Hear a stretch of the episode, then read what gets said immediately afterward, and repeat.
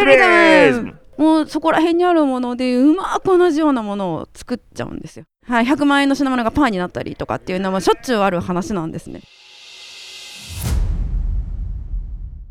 ファクトリーズムオフィス縁日の高間です。本日は大阪府八尾市にございます。金属加工の工場高吉ジャパン様。代表取締役の高島様に来ていただきました。今日はどんなお話が聞けるのでしょうか？大変楽しみです。こんにちはこんにちは。こんにちは。高吉ジャパンの高島です。どうぞよろしくお願いいたします。はい、よろしくお願いいたします。女性の社長でございます。早速なんですけれども、高吉ジャパン様はどのような工場というか、はい、ものづくりをされていらっしゃるのでしょうか？はい、あの私の会社は実は、はい、えっ、と父の会社が高吉金属っていうのが、はい、えっ、と八尾に同じように八尾にありまして、はい、でそこの会社がえっ、とまあそこはもう創業55年ぐらいなんですけれども、えー、えー、とベトナムにも工場がありまして、はい、でそこの、えーと、高吉金属が、はい、えーと、受注したうちのベトナム工場で作るものを、弊社の方が受けておりまして。あなるほど、はい。その、えーと、子会社になります。で、まあ、それだけですと、えー、船って1か月に1回から2回しか来ないので、はい、あの平日暇なんですね。はいはいはい、それで、えーとえーね、ブレーキあの車のブレーキ。を検査する装置を作るの一部を作らせていただいてまして。ブレーキを検査する装置なんていうのがあるんだ。とかをするときにブレーキを効くかどうかっていうのを作らあの検査しないといけないのでそれをあのそこの中心のロール部分を作らせていただいてたりもします、はい、中心の何を作ってるんですか？えっとねこう、はい、タイヤをこう地面の代わりに、はい、車が、はい、あの地面走るわけにいかないので、えー、走らせる体でこう下を回転させてでギュッて踏んでるブレーキが効くかどうかっていうのを検査する装置です。ぐるぐるぐるぐる勝手に自走してくれるような機械があるわけですね。そうそうそうそうです。えー、はい。でブレーキが効いてるかどうかと。そうです。おお。それが主力の製品で、はい、そうですねとあと、あのうち実は社員も会社の中に社員も全員ベトナム人で工場の中は全員がベトナム人でいらっしゃるんですかそうなんですよあのちょっとあのなんていうんですかこう伝票とか出すものは日本人も最近はいるんですけれど、はいはいはい、ベトナム人でまあ、えええー、と彼らもそのななんていうんですか使いながらというかベトナムとのやり取りをずっとさせていただいてます。高島さんはちなみにベトナム語がしゃべれないんですよ。残念ながら。コミュニケーションはどうされてるんですか？日本語で。日本語で？わあ、じゃあ簡単な日本語とか。はい、何年も日本に住んでる子たちなんですけど、あえー、あの日本でねベトナム語で苦労しないらしくて日本語全然上達しないんですよ。はいはいはい、でもう、えーと、最近採用したベトナム人の女の子たちは、はい、すんごい日本語が上手で、え。ー、全く困らないんです困らない、はい、と、はい、あとうちの父なんかは、はい、ベトナム行っても、あの身振り手振りで、ね、日本語で全部伝えてますけど、まあ、伝わるみたいですね。えー、ベトナムの方は日本語が割と堪能な方が多い。ですねはい。あそうなんだ、はい。私あの他の会社さんで、うん、ベトナム人の方を採用されている会社の方ではい、でベトナムの方と喋ったことがあるんですけど、うん、そんなに堪能じゃなかった。そうなんですよ。工場で働いてる子たちは、はい、片言。片言。あそうそうそう。10年いても片言な感じなんですけど、えー、そうですね。あの今やっぱり日本の大学をちゃんと出てる子とか、はい、えー、と日本で、えーと、専門学校も2種類あって、はい、語学を勉強する専門学校とちゃんと日本のビジネス知識を勉強する学校とあって、はい、後者の方出てる子とかはもう結構日本語ペラペラで。あえー、じゃあ日本でビジネスを学んだ方を主に採用されていらっしゃる。そうですね。はい。そういうことなんだ、はい、じゃあめちゃくちゃレベルハイレベルな方が結構来られてるっていうそうなんですよ、ね、はい。特にあの弊社の場合はこう採用活動をする時でも、はい、ベトナム人がいいって言って採用するんであベトナム人がいいと、はい、日本人よりもベトナム人の方がいいと。そうなんですよ。普通でしたら普通って言ったら申し訳ないんですけど、えー、ベトナム、えっと、日本の人がなかなか来てくれないんで、はい、ベトナム人をそこに採用するっていうパターンが一番多いんですけれども。なんかそのイメージが強いですね。ですよね、はい、でも弊社は日本人もたくさん来てくれても、い、やベトナム人の方がいいんですって、え。ー、メリットはベトナム語が話せることっていうのが一番大きい。というのはなぜかっていうとえーと、ベトナムにある、はい、えーと、外注先とかと、はい、あの交渉してもらわないといけないんですね、納期とか、はい、あのもし品質のこととか、価格とか。なのでベトナム語が話せるっていうのが、はい、弊社にとっては大きなメリットになりますんで。ベトナム語が話せる以外にもなんかありそうな感じがしました。あ、そうですね。あとその、まあ、あと日本語が話せるっていうのも日本語も話せる。はいはいはい、はい、あとその知識があるっていうねその交渉するだけの知識がやっぱり必要であったりとか、はい、やっぱり工場の中って専門用語だらけなんですね、だからその専門用語を理解しないといけないですし、うん、であのよく学生さんに言うんですけどね、はい、あの学校の時ってこう教科書っていうのがあるじゃないですか、はい、例えばテストもこの本1冊を丸暗記したら多分100点取れるじゃないですか、で私たちの世界ってもう無限に勉強しなければいけないことがあるので、はい、一回一回が勉強の場というか一つ一つ勉強していかないと追いつかないというか、仕事ができないというか膨大にありすぎてしまって、あの身にならないというか好きじゃないとできないですよものづくりなんかそんな感じがしますね、めちゃくちゃ奥深そうだし。そうなんですよ。だからそのよく学生さんに言うあの、こう入社するまでに何かやっておかなければいけないことありますかって、はい、よく聞かれる。聞かれるんですけど、はい、だけど私も何もしなくていいですって、うんうんうん、遊んどいてくださいって学生の時じゃないと遊べないんでって、はい、確かに。であのそ正直それぐらい勉強してもすぐに追いついちゃうので、はい興味があれば一個ずつちゃんとねこれどういう意味かなとか調べておら、行かれるんですね興味がある人は,、そうい。うちょっとずつの積み重ねが10年後に、はい、あのもう膨大な知識の差に、は。いなってしまうので、言われたことしかできない子だといくら頭が良くてもダメかなっていうのはあります正直なところ。なるほど。言われたことしかできない子、ベトナムの方は言われたことしかできない子あんまり多くないっていう。そうですね。みんな興味持ってい。ろいろ調べてくれるので、はい、すごいあのー、でまた日本のことが結構好きな子が多いんででやっぱり少しでも多くの日本の技術を身につけたいって、はい、で将来あ日本にずっと住みたいっていう子もいますけど、ベトナムに帰って、はい、あのそれで一旗あげたいっていう子たちもいたりするんで。はいものづくりものづくりを現場でもやりたいベトナムに帰ってもやりたいと。そうです。はいはいはい、はい、そうすると日本で学んだっていうことに箔がつくので自分の経歴に。すごいな。あのそういう学生って、はい、なんかあんまりいなさそうな感じがするんですけど、ベトナム人の学生って、はい、採用できるものなんそうなんです。私も最近知ったんですけど。最近知られたんですか？はい。そういう学生さんたちでめっちゃいっぱいいて。えめっちゃいっぱいいる？そうなんです。で皆さんね就職先に困っておられるんですよ。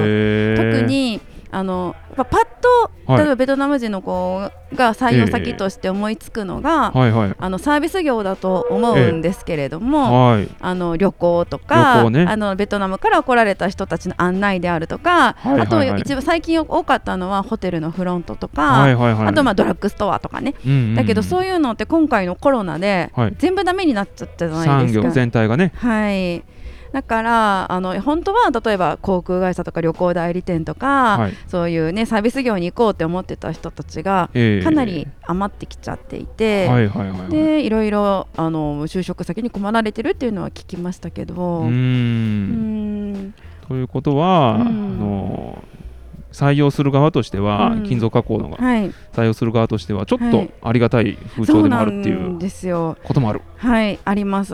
であの、まあ、研修生自体は、はい、ちょっと研修生とそういう子たちって全然経路が違うんですけど、えー、研修生ちょっと来にくくなってるので全体的に減ってるかもしれないんですけども、かえってその日本でも4年とか勉強してる子たちは、はい、あのーこうなんていうんだろう毎日同じ作業とかするのではなくて、こうもっとこう頭を使ったっていうのは、じゃないんですけど、っていう仕事なので、はいはいはい、こう例えば町工場で、はい、あのー私たちがこういろいろやっているようなこととかっていうのは、とても向いてると思うんです。はい、すごく真面目ですし、で少しでも多く働きたいっていうんですね。あ、なるほど。はい、残業もいとわないよと。そうなんですよ。うんうんうん、あのーあるうちのねお得意様が、ちょっと手作業が必要なものがあって、はい、でえっとその作業をやってもらえないかって言われたんですね。はい、で、えっと、結構あの手間がかかる仕事なんです。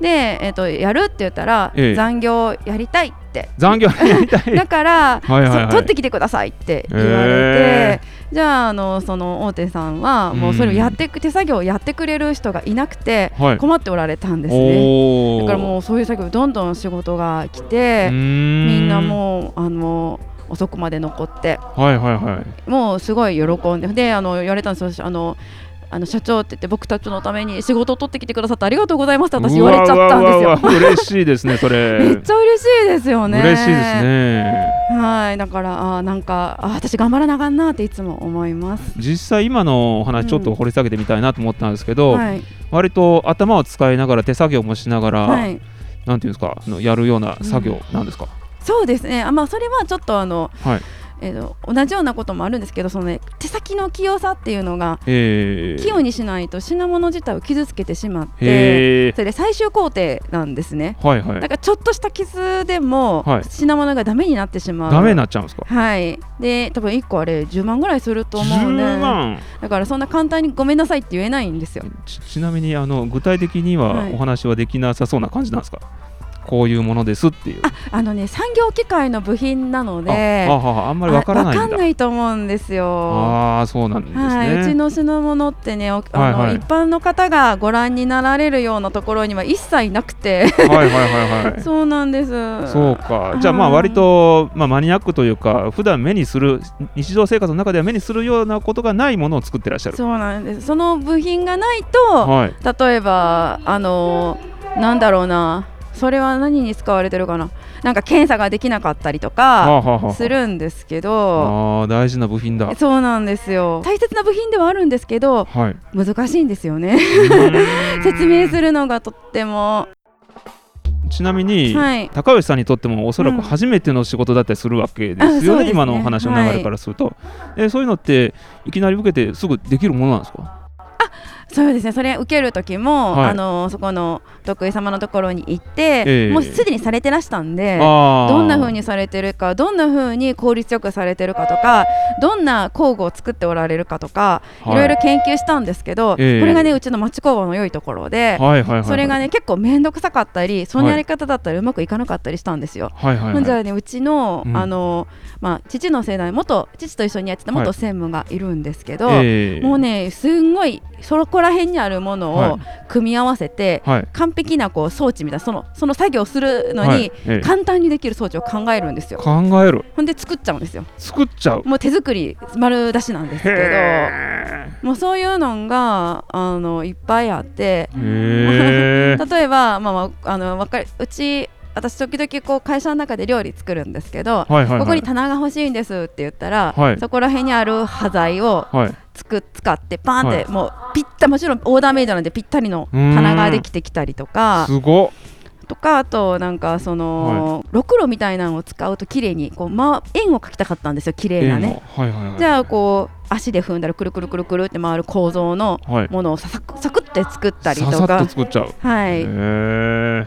とかね。何でもできるんだ。そうなんですで今もちょっと今でリバースエンジニアリングって言って、はいはいはい、1回全部分解して同じものを作るっていう開発の手法があるんですけど、えー、リバースエンジニアリング。はい。あのお客様からちょっとこれと同じものが欲しいんだって言われたんですよ。でも図面はないって、はいはい、全部分解して。ばらして。はい、はい。まあ、多分2300点あるんですけど部品21本から。はいはいそれをあのもう一回、えーと、同じものを全く作り上げたりとかっていうのも今やってたりするんで、すごいな。何でもできますよ。町工場にかかったら。それってあの、はい、高橋さんの中でそういうリバースエンジニアリングができるような部門みたいなのがあるんですか、はい、そのうちちっちゃい町工場なんでねその部門とかじゃなくてできる人がいるって、はい、できる人がいるんだ、はい、っていうのもあれですよ。あのちっちとかその段階の世代で、もう引退された、方が、はいはいはい、もう本当に趣味というか楽しく働いていただいてます。えー、でもそういう方たちって、ね、こう日本のその高度成長期を支えてくださった方たちじゃないですか、えー、だからねもういっぱい工夫。だから、はい、今だったらないって言われたらすぐ買うんですけど、はいはいはい、なんかないこれが欲しいと思ったらすぐ作るんですよどうにかして。まあ、発想がね全然その頃の方と私たちと違うなっていつも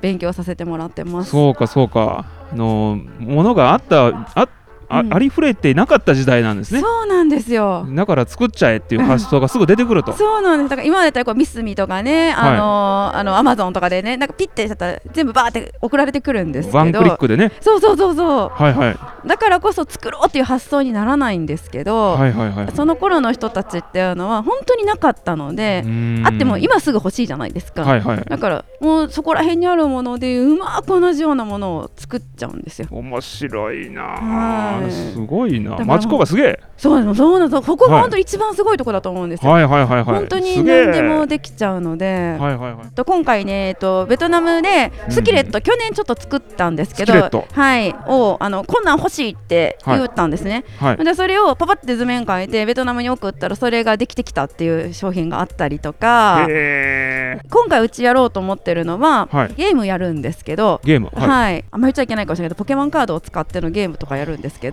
私たちにとって普通のものなんですけど、それを使ってやるとすごいその私1ミリの1000分の1のミクロンっていう、あの単位を使ってそうそうそうそうそうです。なんでミュみたいな。はい。お仕事をしてるんですけど、その世界をちょっと体験いただけるっていうか、その10ミクロン違うだけで寸法が、不適合品になったりするんですよ。10ミクロンで不適合になるんですか、はい、100万円の品物がパーになったりとかっていうのがしょっちゅうある話なんですね、えー、100万円がパーになる。そうなんです。それがしょっちゅうある。そうなんです。恐ろしい話ですね。そうなんです。だけど見ても分かんないんですよ、はい、ここれこれは10万円でこっちが100万円って言われてもはいはいはいはい。みんな分かんないんですよ。見かけはほぼ一緒なので。絶対分からないですね、はい、だってミクロンの世界ですもんね。そうなんですよ。見ても分かる。その辺をこうちょっと体験いただけるとかっていうのは、はい、ちょっとしたその今までのなんていうんですか感覚とはちょっと違う感覚ご体験いただいたりとか。ミクロの世界ですもんね。はい、うんうんうん、面白いかなと。それなんかこう機械を使ったりするような。えっとね実際に言うとこうカードあるんですけど、はい、それのね、はい、厚みを測っていただくんですよ。それを測るとね、スペシャルカードがわかるんですって。スペシャルカード。はいあのーまあ、それもちろん見つけていただいたらプレゼント差し上げるんですけれど。ああれですか？あの、はい、居並ぶたくさんのカードの中にスペシャルカードが混じってるということですか？そうなんです、でそれをね測っていくと見つかるそうです、そうなんだ。えそれはほとんどが、はい、あのほとんどがそのスペシャルカード以外は没カードなんですか？そうみたいですよ。なんかポケモンの世界らしいです。あまり言っちゃいけないかもしれない。あまり言っちゃダメなんですね。いや、わかんないですけど、ね、聞いたらダメ？はいはいはい。でも、あの、うんそうなんだと思って厚みが違うんだって思ったんですけど、はいはいはいはい、だから普通は分かんないんですよ、でもその計測器を私たちがいつも使ってる計測器を使って測ると見つけれるそうです。そうか。高橋さんは、うん、まあ普段はそういうすごいミクロの世界でのお仕事をされてるということね。そうなんですよもの大きいんですけれども、そこにある穴とかはそういう制度の中で、はい、あのお仕事させていただいてるんで、なんせねあの車の検査部品に検査装置に使うぐらいですもんね。そうなんですよ、はいはいはい、本当に細かいあのものを作らせていただいているのでうん。もうやっぱり日本の技術がいっぱい詰まってる、はい。ものなんですよね全部。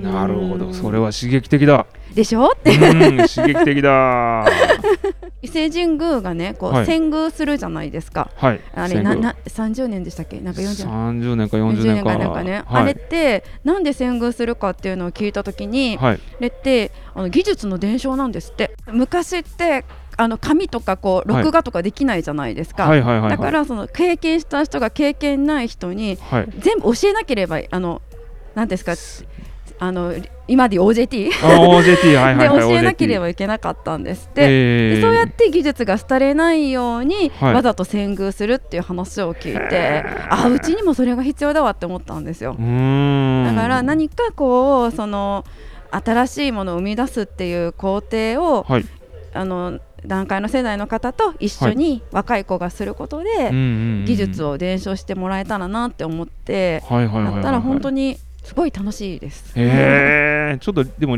リバースエンジニアリングの話面白かったですね。あ、本当ですか？はい、でもそれが技術の伝承になるわけだ。そうなんですよ。ね、いっぱいもうめちゃめちゃそれそれこそ刺激的です。刺激的ですね。はい。それも体験できたら面白そう。はい、楽しいです。ね。最後にですね、はい、ファクトリズムでどんな企画を考えておられるかっていうところは、なんか他に今おっしゃっていただいたところに以外にもあればおっしゃっていただいたらいいし、なければ大丈夫です。はい、まあもちろんあのベトナム人の子が先ほど言いましたけど働いてるんで、はい、ベトナム人の子たちと、ええ、あの触れ合っていただけますしなるほどなるほど。あのベトナムコーヒーはあの無料で飲飲んでいただけるので。コーヒーいいですね、はい、甘いやつだ。甘いやつです。はいはいはいはい。それ楽しみですね。はいもうあの気軽にお茶だけでも、はいはい、あの飲みに来ていただけたらと。いや超楽しみだ、はい、ありがとうございます。最後ねファクトリズムって一緒に言いましょう。はい。せーのファクトリズム。ありがとうございました。ありがとうございます